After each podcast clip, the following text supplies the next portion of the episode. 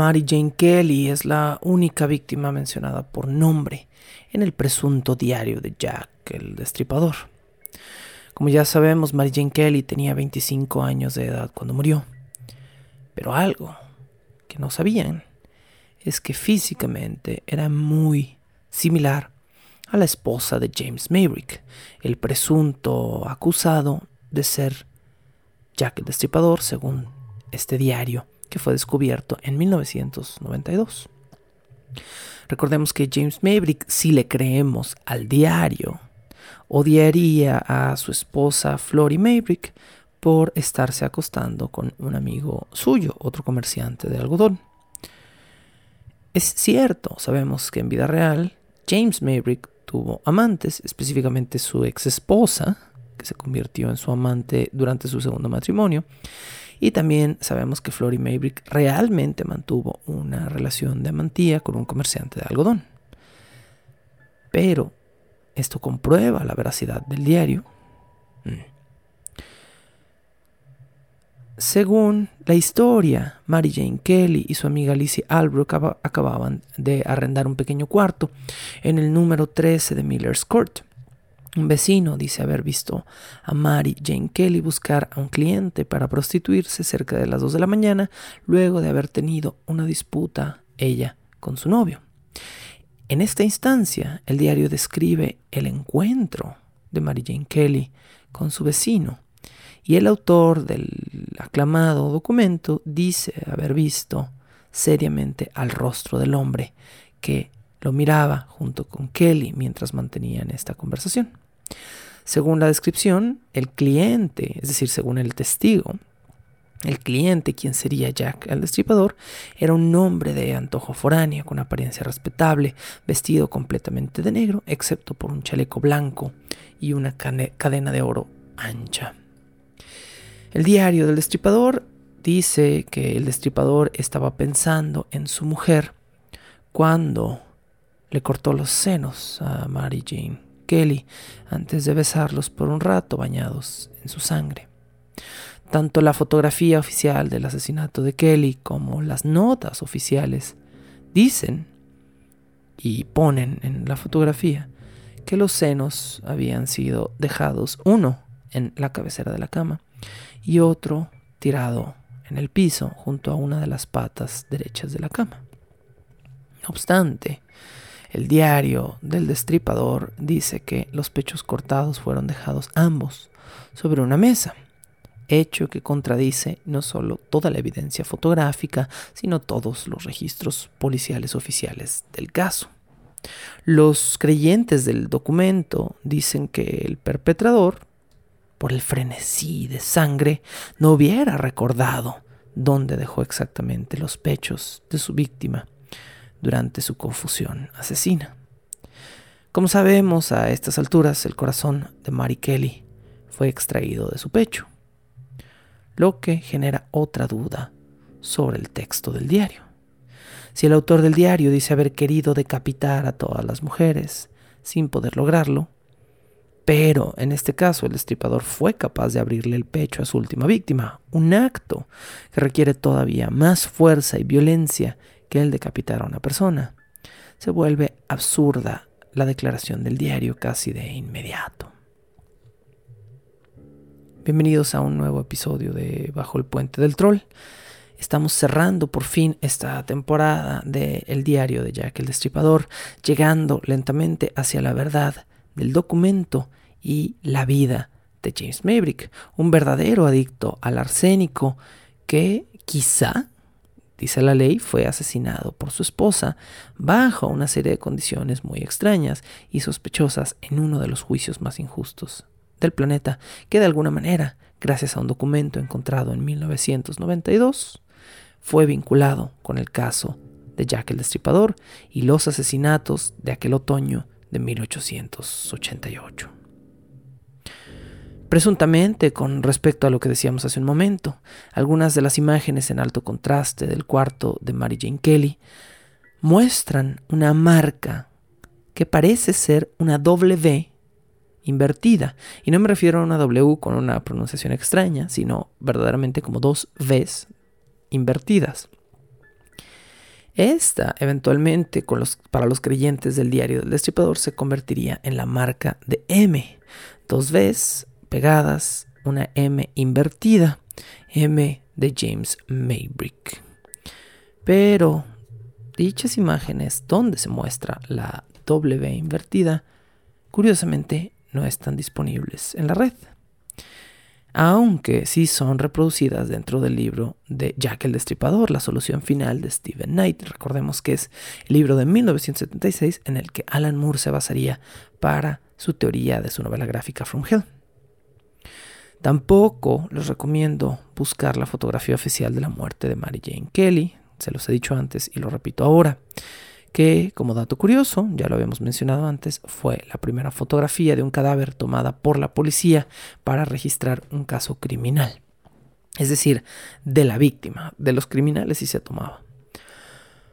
Otros autores, distintos a Stephen Knight, afirman que las marcas en la pared del cuarto de Kelly eran no solo la M de Maverick, sino una deformada F de Flory, hecho que me parece que solo está ahí para ajustar la teoría. De las cerca de 2.000 cartas enviadas a la policía con la firma o las múltiples firmas de Jack el Destripador, solo 32 cartas se consideran lo suficientemente similares gráfica y digo, tipográficamente y estilísticamente a las dos cartas originales para ser consideradas como verdaderas. Un máximo entonces de 34 cartas pueden haber sido escritas por el verdadero Jack el Destripador. Curiosamente, de las 34 cartas que se cree pertenecen a Jack el Destripador, ninguna coincide en caligrafía con el diario. Y el diario poco a poco va cambiando su caligrafía de una caligrafía más precisa y más controlada a una caótica en las últimas páginas, en las cuales, por alguna razón, el autor se arrepiente de culpar a los judíos de sus crímenes, se llama a sí mismo un loco y se convierte en un hombre consciente de que, si es verdaderamente James Maverick, siente pavor por lastimar a sus propios hijos. ¿Qué hay del verdadero James Maverick? ¿Qué sabemos lejos del diario, sin considerar este documento sospechoso y lleno de inconsistencias? Que sí sabemos del verdadero James Maverick. Sabemos que el 26 de abril de 1889, unos meses después del último asesinato del destripador, a las 8.30 de la mañana, un paquete médico fue entregado en la famosa Battle Creek House. Recordemos que esta era la casa donde Maverick vivió los últimos momentos de su vida. Este paquete sospechoso que llegó temprano a la casa Battle Crease era la medicina, comillas, de James Maverick. Y eran varias botellas de gotas de arsénico. Al día siguiente de esto, James Maverick comenzó a vomitar acaloradamente y se quedó en cama diciendo tener las piernas completamente dormidas. Esa noche, James Maverick y su esposa Flory tenían y eran los huéspedes de una enorme cena de gala que se había convertido en una práctica común en su casa con amigos. Flory se ofreció a realizar el evento por sí sola, pero sorpresivamente James Maverick se vistió y decidió bajar a cenar a pesar de estar temblando, pálido y completamente empapado en sudor. Después de tirar por segunda vez su vino sobre un hermoso mantel blanco durante la celebración, Maybrick se retiró avergonzado a su habitación porque varios de sus invitados lo creían borracho. Para el sábado 28 de abril, su pulso estaría aún peor. Hasta donde sabemos, Maybrick llevaba ya años bajo los efectos de varios medicamentos con efectos similares al arsénico, como la nux vomica, la estricnina y pues el mismo arsénico. Dado que fue capaz de mantener en secreto el hecho frente a sus hermanos, la historia sería muy injusta con Flory Maybrick al respecto de esto. Pues a pesar de que Maybrick llevaba años automedicándose con veneno, nada sería más importante durante el juicio de Flory Maybrick que la compra de un par de rollos de papeles matamoscas. ¿Y por qué estoy diciendo esto? Porque en 1889 los rollos de papel matamoscas, que hoy en día se hacen con un pegamento inofensivo, contenían enormes cantidades de arsénico, que se usaba como veneno y que también se diluía por efectos cosméticos. Esto será importante después.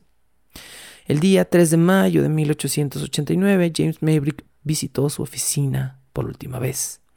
Después de esto, se encontró demasiado débil para salir de su habitación y Flory le ordenó a, que, a todo el staff que nadie entrara y saliera del cuarto de su esposo sin su autorización, cosa que no cayó muy bien frente a la niñera del señor Maybrick, quien odiaba a Flory y estaba totalmente en contra de seguir sus órdenes. ¿Acaso Flory estaba tratando de evitar que los amigos de James Maybrick, específicamente sus amigos médicos, inundaran su sistema con drogas al poner esta prohibición. Pero esta última prohibición también vendría a morderla durante su juicio y a costarle los siguientes 15 años de su vida. Flory Maybrick mandó una carta a Alfred Brierly, quien era su amante, contándole de la situación de su marido. Flory, por desgracia, confió en la persona equivocada. Puso la carta dirigida a Alfred Brierly en manos de Alice Japp, que era esta niñera que les menciono, que odiaba a Florence Maybrick.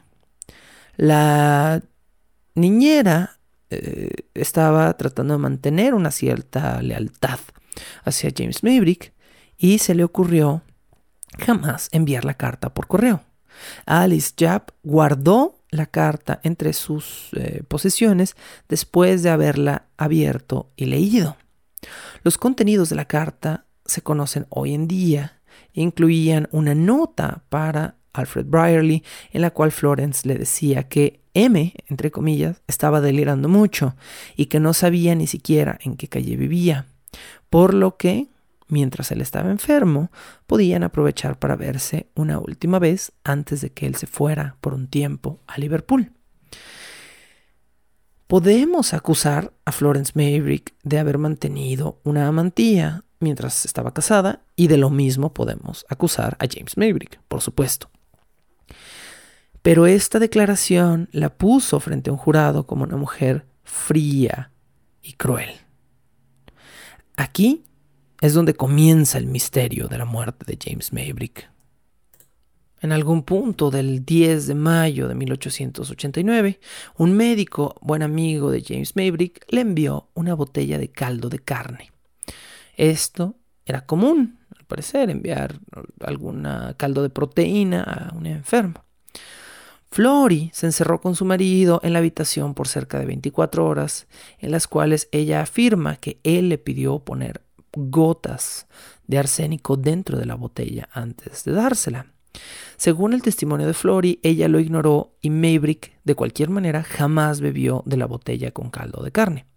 La botella fue encontrada íntegra y cerrada en la habitación después de la muerte de James Maybrick. Florence se quedó dormida durante estas 24 horas de vigilia y en algún punto abandonó la habitación para que el mejor amigo de James, un tal George Davison entrara con su amigo, quien moriría exactamente a las 8.40 de la noche del 11 de mayo en brazos de George Davison.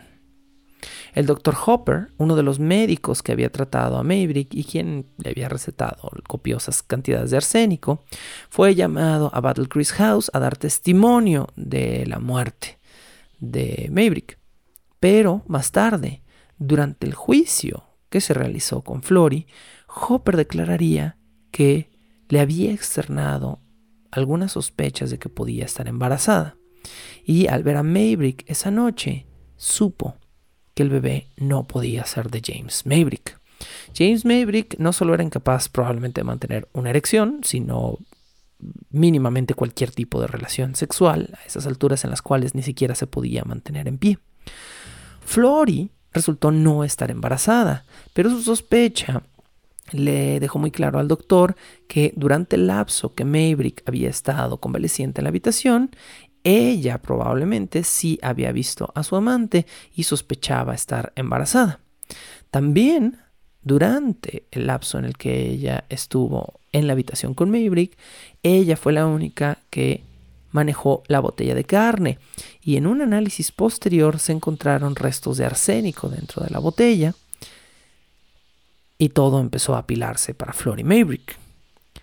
James Maybrick estaba muerto, tenía arsénico en la sangre, sus hermanos no sabían que él era un adicto, su esposa se había encerrado con él un día entero antes de, de su muerte, había una botella que se había enviado específicamente a Maybrick con restos de arsénico y ahora Alice Jab estaba entregando al jurado una carta que había guardado entre sus posesiones que ponía en una posición muy incómoda a Florence Maybrick porque ella estaba teniendo una amantía con otro comerciante de algodón, Alfred Brierley.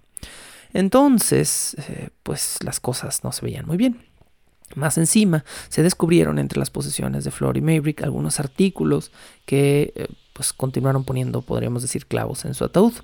Se encontró un paquete de papel etiquetado como arsénico para ratas y por supuesto se encontraron los famosos papeles matamoscas que contenían enormes cantidades de arsénico. Jap, o sea, es decir, Alice Jap, culparía a Florence de inmediato de la muerte de su marido. También eh, habría algunas sospechas de parte de Miss Gladys. Miss Gladys era el ama de llaves de Battle Creek House y Miss Gladys recordó durante el juicio haber escuchado una conversación entre Alice Japp y Flory Maybrick en la cual la niñera le diría a Florence que Michael Maybrick, el hermano de James, había dado órdenes de que Flory abandonara la casa justo después de la muerte de su marido, porque ella era su primera sospechosa. Flory dice haberse ido literalmente de espaldas cuando escuchó, digamos, eh, que todos los miembros de Battle Chris House la consideraban la responsable de la muerte de su marido. Y, pues, para su pesar, la alejaron inmediatamente de sus dos hijos. Flory, después de la muerte de James Maybrick, quedó confinada a un cuarto dentro de su propia casa, lejos de sus hijos, acusada informalmente de asesinato, no arrestada, sino aprisionada por su propia familia. Y tres días después de esta acusación y de que pues no se había hecho ninguna comprobación, se presentó el superintendente de la policía a interrogarla luego de que el primer médico encontrara restos de arsénico en el estómago de James Maybrick, que supongo no eran raros. A Florence se le permitió ir al funeral de su esposo, pero solo se le avisó del mismo media hora antes de que el cuerpo ya fuera bajado a tierra. Florence apenas pudo ponerse encima un vestido y consiguió unas flores maltrechas para arrojarlas sobre un ataúd ya cerrado que ya estaba bajando a la tierra. Alice Japp, que la odiaba, fue quien le avisó de este evento y le dijo muy groseramente que si quería ver por última vez al esposo que ella había asesinado, mejor se diera prisa a vestirse. El 18 de mayo de 1889, Michael Maybrick, el hermano de James Maybrick, sacó a Florence de su propia casa y puso a oficiales de policía a buscar dentro de su habitación cualquier cosa que le incriminara. Y pues por todo lo que hemos mencionado, esto no fue difícil. Los hombres de Michael Maybrick encontraron arsénico en grandes cantidades en la casa, arsénico para ratas en el cuarto de, pues específicamente en el cuarto de Florence, cartas, varias cartas de ella a su amante, cosa que en 1889, en medio de la flor de la hipocresía victoriana, fue condenatorio y cinco cartas para un tal Williams que era un pretendiente de Florence, a quien Florence no había apelado todavía, no le había correspondido, pero había guardado las cartas porque en sus palabras pues se sentía halagada. A pesar de que durante los procesos legales del caso varias personas declararon que James Maybrick era y llevaba años siendo un adicto al arsénico, la sociedad victoriana pasó por alto la adicción a las drogas, específicamente a la droga que lo había matado por parte de la víctima, y se centró en cuanto al juicio, en las múltiples cartas de amantes de Florence. Si ella era capaz de tener una mantilla, decía la moral victoriana, ella era capaz de matar. Mm. No la mejor de las conclusiones. Para la sociedad victoriana, el adulterio era prueba suficiente de asesinato en una relación donde también él era infiel, pero donde solo importaba de alguna manera la infidelidad de la mujer. Para el 30 de mayo, los tres médicos con los que arrancamos esta historia se preparaban para exhumar a Maybrick a fin de enjuiciar a su viuda. Flory apareció por primera vez en la corte el 5 de junio de 1889. La corte, según un registro, jamás había tenido tantas mujeres dentro. Un sinfín de mujeres se lanzaron a la corte, no para apoyar a Flory Maybrick, sino para abuchearla apenas entró y llamarla todo tipo de nombres por el hecho de haber sido una mujer con un cierto grado de libertad sexual.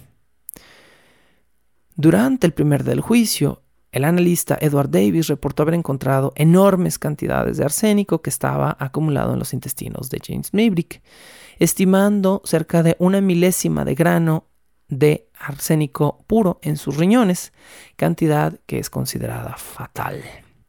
Cuando se cuestionó sobre la enorme dosis y sobre el hecho de que Maybrick al parecer llevaba años tomando arsénico, el analista Edward Davis declaró que no había manera de separar el uso continuo sobre una sobredosis del momento. Es decir, que no había nada en la fisionomía humana que pudiera servir para decir cuánto arsénico había sido consumido previamente por Maybrick y cuánto arsénico había sido consumido en el último momento de su vida. El jurado, luego de un par de días, decidió que Maybrick había sido asesinado, que había sido asesinado específicamente con arsénico, quien le había dado muerte era su esposa, Florence Elizabeth Maybrick, y de manera, esto había, se había realizado de manera voluntaria y maliciosa, y el día 8 de junio de 1889 se emitió un segundo certificado de muerte, esta vez no por causas sospechosas o desconocidas, sino por asesinato para James Maybrick. Florence fue encerrada inmediatamente en el separo de una prisión pequeña, en una celda que tenía una pequeña mesa y un banco y quedaba a un pasillo donde no había otros presos, donde Florence Maybrick podía salir, moverse, ejercitarse un poco y solicitar libros para leer sobre un mantel blanco que había sido dispuesto sobre la mesa en su celda. No sé por qué la descripción del mantel blanco, pero está en muchas de las fuentes que contienen este dato. Un segundo juicio se eh, llevó a cabo para determinar la sentencia de Florence Maybrick y comenzó el 26 de julio de 1889. Para estas alturas, un mes después de la, bueno, un par de meses después de la muerte de su marido, Battle Chris House se había convertido en una especie de lugar turístico del crimen y el hermano de Maybrick, Michael Maybrick, había decidido que este sería el destino de la casa porque necesitaban dinero para pagar las cuentas de los juicios de Flory. Pero eventualmente Michael Maybrick decidió deslindarse de esto. Continuó cobrando las visitas a la casa, sí, pero el 8 de julio de 1889 consiguió que un abogado cambiara el testamento de James Maybrick, su hermano, y que dejara fuera a Flory Maybrick y que todo el dinero fuera hacia Michael Maybrick. Todos los objetos personales los subastó y solo quedó la familia de Flory en Kentucky para ayudarla a ella.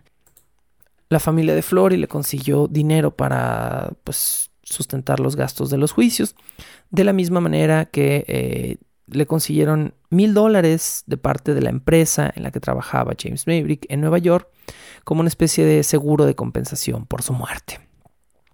El día de la emisión de la sentencia de Flory se discutieron todas las posibles amantías de ella.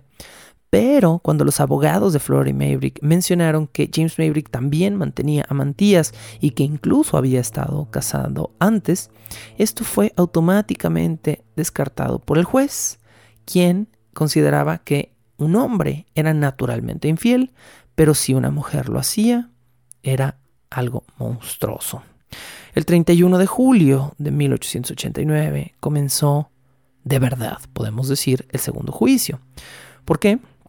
Porque bueno, este juez, quien claramente era un machista, y un jurado conformado por solo 12 varones, en los cuales se encontró después en registros, había al menos un hombre acusado de violencia contra su, su propia esposa, Flory Maverick tomó el estrado vestida por completa de negro y con un rostro cubriendo su velo, y se declaró inocente.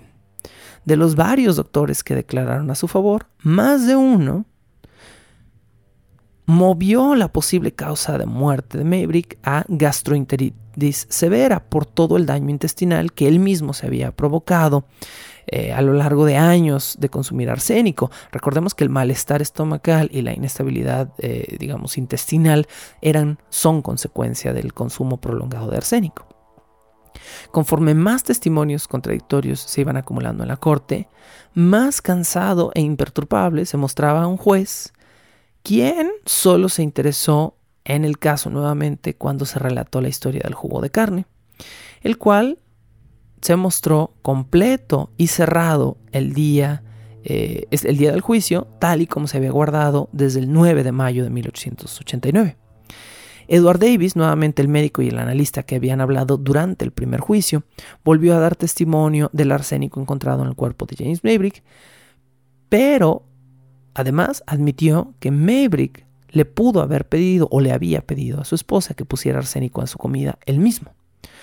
Floria a estas acusaciones respondió que, excepto por el lapso de 24 horas que ella había estado con él y que ella había dormitado a su lado, ella no le había dado nada, absolutamente nada de comer los días anteriores a su muerte, que él no le hubiera pedido, y que incluso ella no había estado con él cuando murió, que por qué nadie estaba investigando a su amigo que sí había estado en el cuarto cuando murió. Curiosamente, Flory admitió durante su testimonio haber abierto esta vez la botella de carne, pero solo por orden de su esposo, para agregarle medicina, y es por eso que habían encontrado el arsénico dentro, pero como ellos podían mm, de alguna manera eh, contemplar, la botella estaba completa. Después de esto, el juicio se puso todavía más extraño, porque Flory admitió haber derramado parte del jugo y haberlo vuelto a completar con agua, lo que causó nuevas sospechas sobre su persona, porque se supone que jamás había bebido James Maverick de la botella y entonces confesar un derrame no tenía realmente ningún punto. Maverick había muerto con enormes náuseas y sintiendo que se ahogaba todo el tiempo, cosa que era consistente con un envenenamiento masivo de arsénico. Flory, hasta el día de su juicio, ignoraba por completo que el arsénico no es soluble en agua y que el compuesto que ella había puesto en la botella, según ella, se había disuelto, por lo que es posible que incluso sin el conocimiento de ella, Maverick le hubiera pedido que agregara estricnina y no arsénico al caldo. Luego, en el juicio, comenzaron a hablar de los famosos papeles matamoscas, y esto lo cambió todo. Bajo el puente del troll.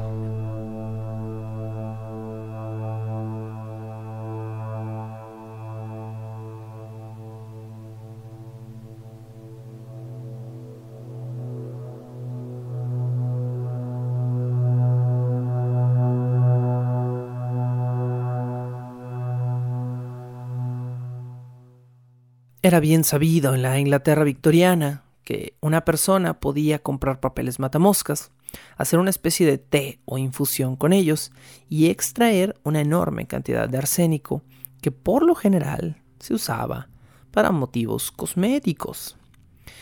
Flory declaró haber comprado los famosos papeles matamoscas con la intención de usarlos para hacerse lavados de cara, con el residuo que efectivamente salía de poner los papeles en agua caliente.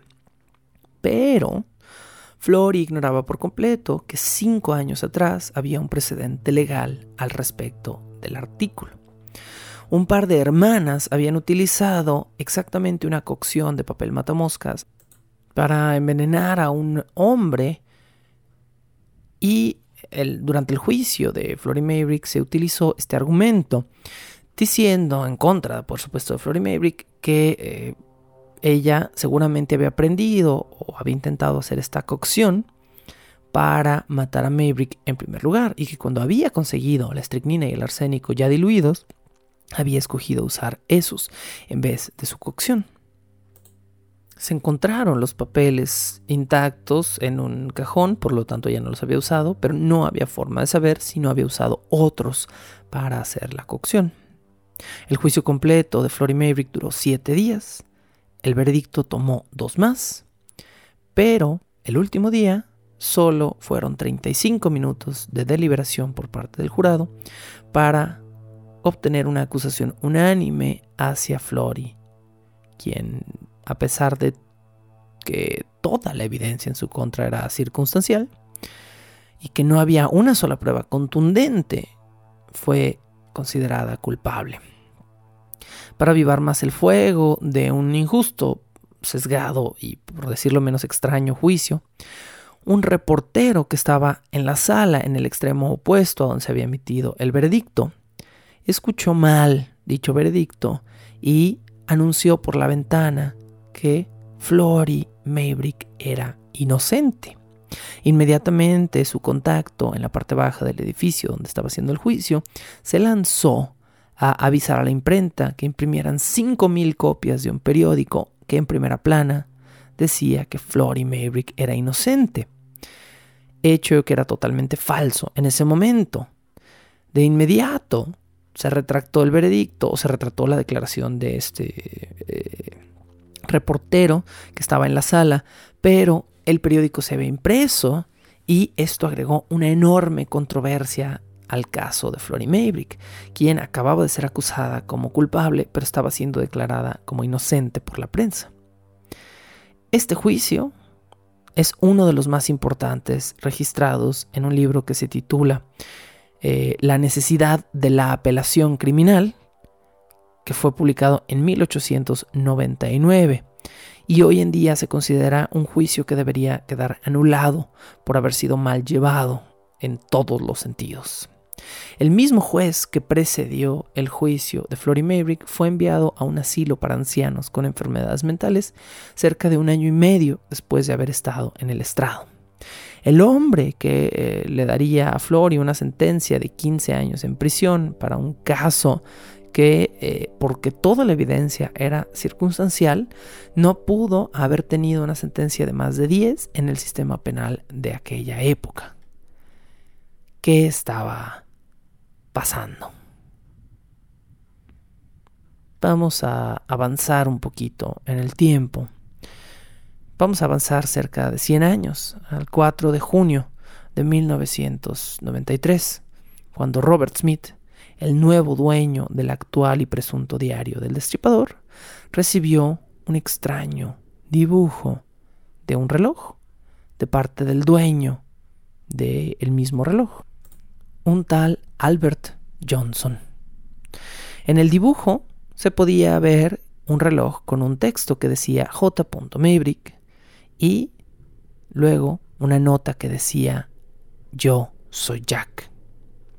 El recibo por la compra del reloj que luego Johnson le mostraría a Robert Smith fue de solo 225 libras, unos, digamos, unos 5 o 6 mil pesos probablemente, y su dueño estaba convencido de que aquel artefacto era la prueba irrefutable de que James Maverick se estaba autodeclarando como Jack el Destripador. Debajo de la firma estaban talladas en la cara interna de la tapa del reloj las iniciales de las cinco víctimas del Destripador. Luego de muchísimos análisis se determinó que aunque bajo el microscopio las raspaduras se veían antiguas o desgastadas, ese efecto podía ser falsamente logrado desgastando los bordes de las raspaduras con un poco de arena para avejentar un reloj o para avejentar una marca nueva puesta en un viejo reloj. El momento de la aparición del reloj, que fue justo un año después de la aparición del diario, también se consideró sospechoso.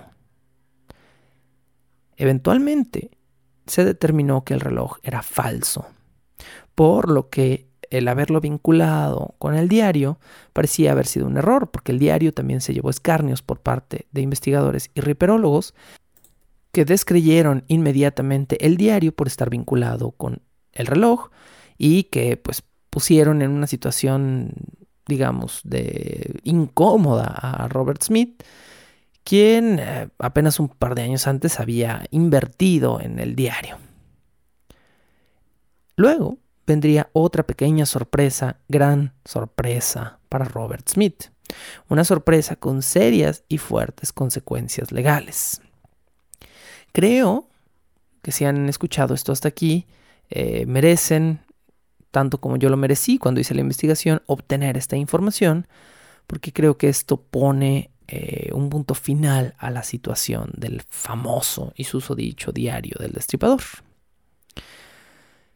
En enero de 1995, Michael Barrett, recordemos que él fue el dueño original del diario, un hombre, un chatarrero enfermo que había entregado el documento, decidió firmar dos declaraciones juradas distintas en ese mismo año, diciendo que él y su esposa Ann Barrett eran los verdaderos autores del el diario del destripador y que ellos habían tenido la idea de utilizar la figura histórica de James Maybrick para vincularla con Jack el Destripador como un simple ejercicio para ganar dinero y hacerse de una fama.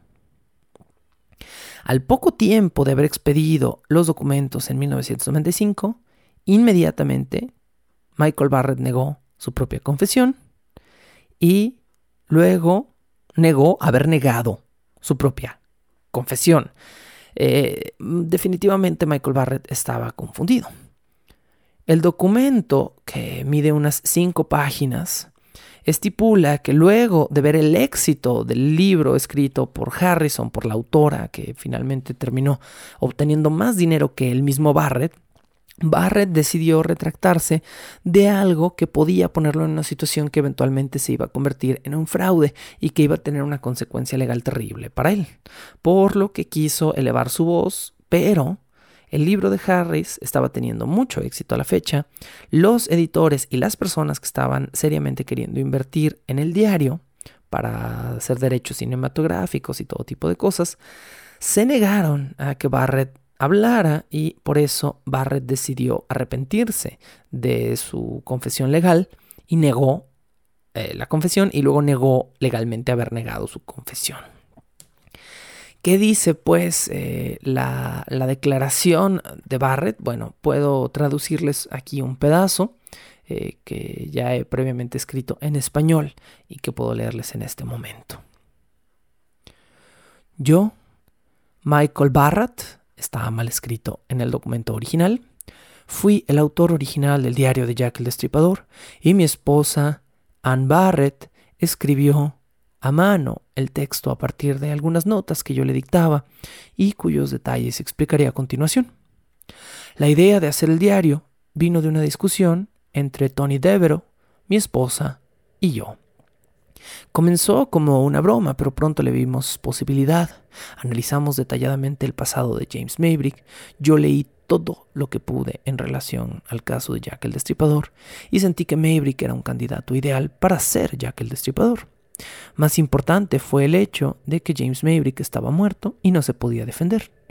Él no era Jack, estoy seguro de ello, pero había estado cerca de los mismos lugares y eso lo volvió un blanco fácil. Una vez que vi que podíamos hacer todo esto, tuvimos que conseguir los materiales necesarios, el papel, las plumas, la tinta.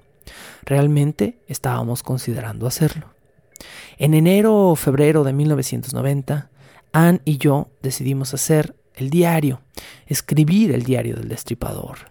De hecho, Anne fue quien compró el primer libro, que era un diario forrado en cuero rojo que originalmente nos había costado 25 libras.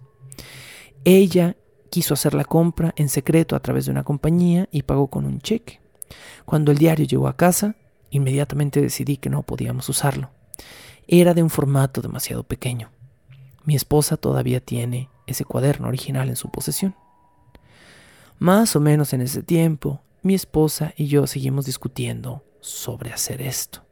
Hablé entonces con William Graham, que era el padre de mi esposa, y quien me dijo que era una muy buena idea y que si creíamos que a lo mejor podíamos salirnos con la nuestra, nos daba 50 libras de gastos para encontrar un cuaderno con el papel correcto. En enero de 1990 fui a una casa de subastas llamada Outweight en Leatherhand. Llegué ahí cerca de las 11.30 de la mañana, encontré un álbum fotográfico que contenía aproximadamente 125 páginas llenas de fotografías. Eran fotografías muy viejas y el libro estaba datado más o menos entre 1914 y 1918. Quizá a lo mejor eh, había sido manufacturado durante la Primera Guerra Mundial. El álbum era parte del lote número 126 y se subastaba junto con una brújula de cobre que parecía ser náutica. Otro hombre pujó hasta las 45 libras por los dos artefactos. Yo usé las 50 libras que me había dado mi suegro. Ya con el álbum en casa, noté que tenía marcas en el interior de la portada y que estas marcas databan el libro entre 1908 y 1909. Usé entonces aceite de linaza para remover las marcas.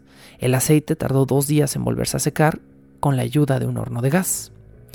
Habiendo removido las marcas, tomé un cúter y removí con él las páginas que tenían las fotografías. Luego le hice una marca en forma de riñón al interior de la cubierta con la navaja. Las últimas 64 páginas que quedaron limpias serían el diario del destripador, decidimos Anne y yo. Fuimos juntos hasta Liverpool y nos compramos allí tres plumas que sirvieran para ponerles puntas de pluma fuente de cobre.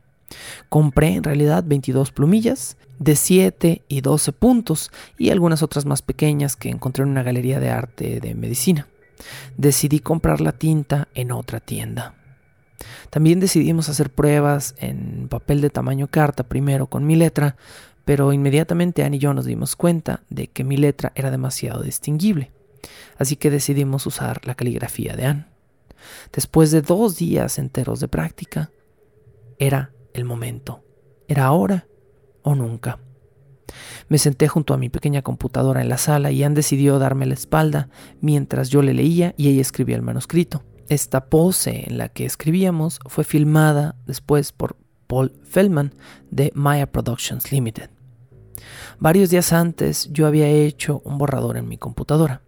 Desde que Anne y yo empezamos el proyecto, nos tomó realmente 11 días completar el proceso de la escritura del diario.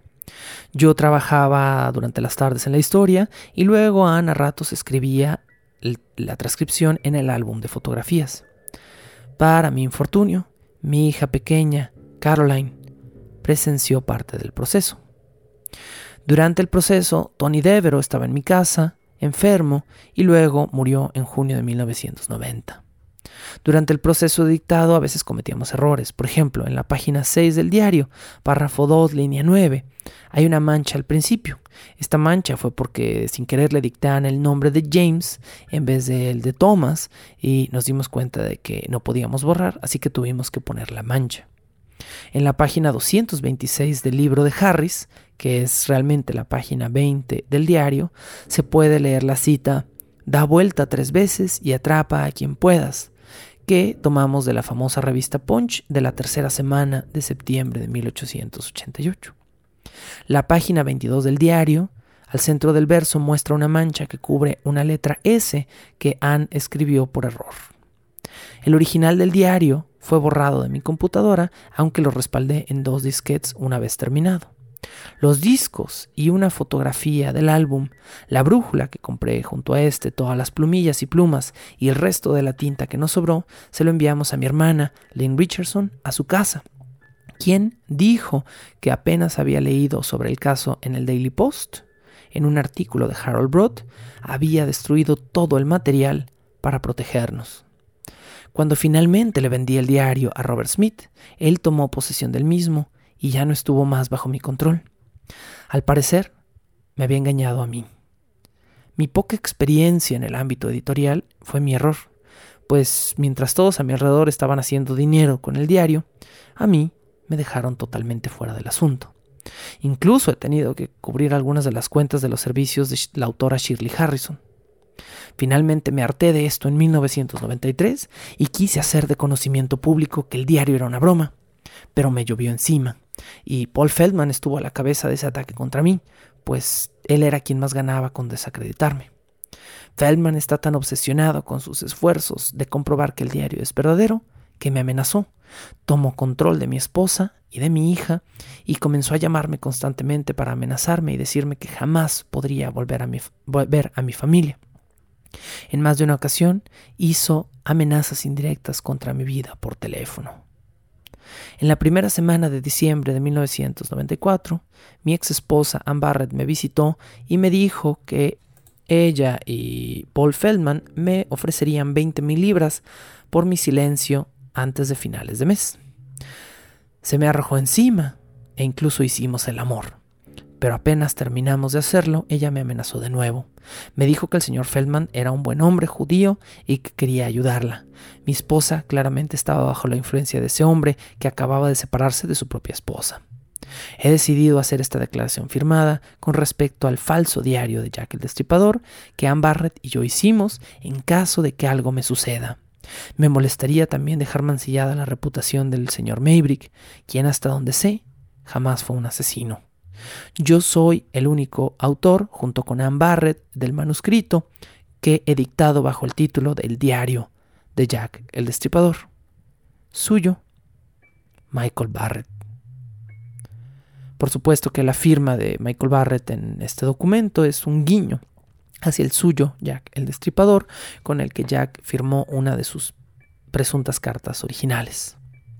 La verdad es que a pesar de haberme enterado al final de mi investigación que existía esta declaración y que el diario era falso, me pareció impresionante leer toda esta historia e incluso si separamos el caso de James Maverick del caso del destripador, que ahora sabemos debemos hacerlo, nunca se sospechó de él hasta la aparición del diario. Esto nos dice que una persona puede ser considerada sospechosa incluso cuando no está vinculada con un caso por el simple hecho de que alguien lo declare, cosa que da un precedente legal muy fuerte. Además, es sorprendente cómo eh, Michael Barrett convirtió a James Maverick, quien era la víctima de un posible asesinato, en, un victimador que asesinaba prostitutas por placer e incluso tuvo la suerte o el ingenio de mezclar las primeras dos letras de su nombre, James Maverick, con las últimas dos de su apellido y formar la palabra Jack. En lo que respecta a mi opinión del caso es bastante sencilla. Creo que todas las futuras generaciones morirán sin saber quién fue Jack el Destripador, por los motivos que ya he expresado previamente, porque no tenemos nada que eliminar ni que agregar bajo una lupa moderna. Que sí es históricamente cierto, hubo un hombre en el East End de Londres que mató al menos a cinco mujeres de una forma violenta y jamás sabremos quién es. James Maverick sí existió y sí era un adicto al arsénico, pero jamás fue Jack el destripador. Era un hombre enfermo y deprimido, que era un buen empresario, sabía hacer dinero, supo ocultar tras una fachada familiar sus adicciones y quien lamentablemente dejó a su esposa en una situación terrible. Maybrick tampoco era un santo. Recordemos que verdaderamente tuvo otra esposa por matrimonio civil, que tuvo hijos con ella, que fue engañoso con su segunda esposa, que mantuvo una relación de amantía con su primera esposa mientras tenía una segunda, que le mintió al menos a su segunda esposa, que pudo haber tenido otras amantes y se cree que una de estas amantías fue incluso con su niñera. Sabemos que Flory Maybrick tuvo un amante recurrente, pero además de eso fue una madre devota y cariñosa, fue una esposa medianamente abnegada y fue una persona injustamente enjuiciada, si me lo preguntan a mí, en una corte con eh, jueces sesgados e hipócritas durante una época que era prácticamente igual. A razón de estas acusaciones, y de la evidencia circunstancial en su contra. Florence Maybrick verdaderamente pasó 15 años en prisión, incluso después de varios intentos de apelación. Sí salió de prisión después de esos 15 años y se aisló del mundo entero. No quiso tener nada que ver con nadie, nunca más. Se buscó una cabaña lejos de todo. Jamás volvió a ver a sus dos hijos. Y en una ironía enorme de la vida, su hijo varón, Bobo, o a quien en algún momento se conoció como Bobo, Maybrick, eh, se convirtió en un productivo ingeniero de minería que en 1911 confundió un vaso de agua con una solución de cianuro y murió envenenado. Florence Maybrick escribió un libro sobre su experiencia eh, al parecer existen copias digitales del libro en línea, pero las copias físicas son extremadamente raras. El libro se llama Mis 15 años perdidos y solo existen algunas copias originales en la librería de la ciudad de Liverpool.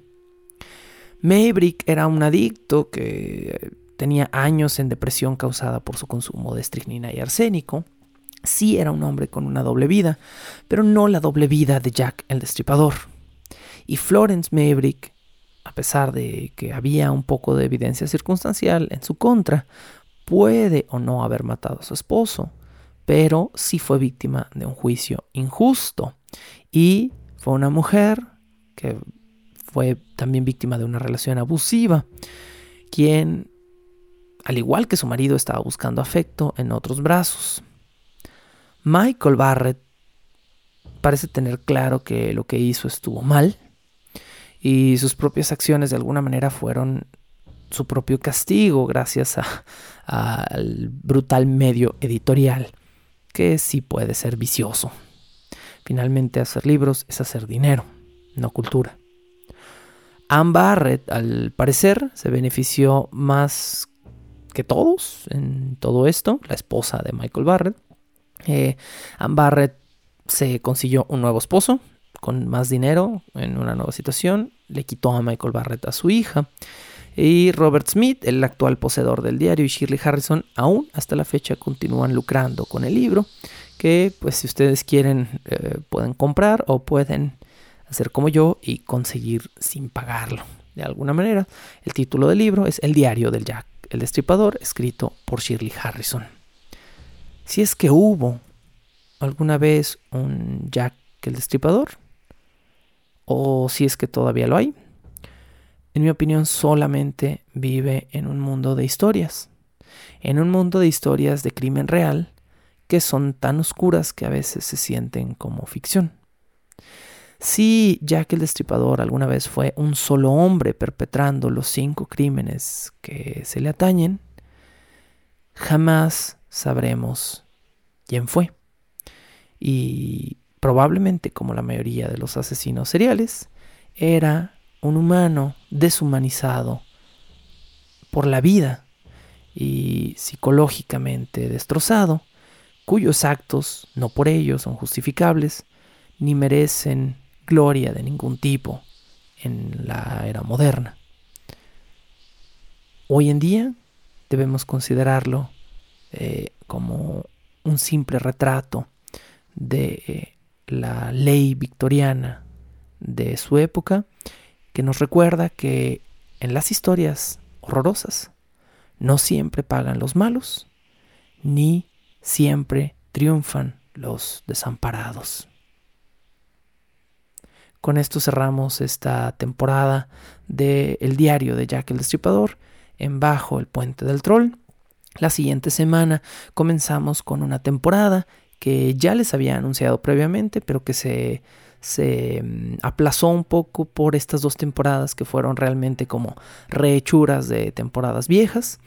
Creo que voy a estar, a petición de algunos de ustedes mecenas, voy a estar combinando temporadas nuevas con algunas temporadas viejitas populares que muchos de ustedes escucharon en su emisión original en radio y que pues en este momento no se pueden conseguir. Solo voy a estar rescatando mis temporadas, digamos, favoritas de antaño. No quiero hacer una repetición de todo el trabajo que ya hice alguna vez para radio, porque también hay mucho material nuevo que explorar. Así que, eh, aunque ya se los había prometido hace varios meses, casi al principio de esta cuarentena, comienza la próxima semana la temporada de Los Diablos de Ludon. Un caso que incluye sacerdotes sexualmente activos y monjas presuntamente poseídas por el mismísimo demonio. La locución, la producción y la música original de este programa son creadas por Sergio Vicencio. Ve a patreon.com diagonal Sergio Vicencio y apoya este podcast para obtener horas de contenido adicional. ¿Quieres comisionar cápsulas, episodios o incluso temporadas completas o comprar contenido digital debajo del puente del troll? Ve a coffee.com diagonal Sergio Vicencio y encárgate de decirme qué hacer. Es coffee, K-O-F-I.com diagonal Sergio Vicencio. Búscame como arroba recuadro blanco en Twitter e Instagram o como Sergio Vicencio en YouTube para darme tu opinión sobre este podcast.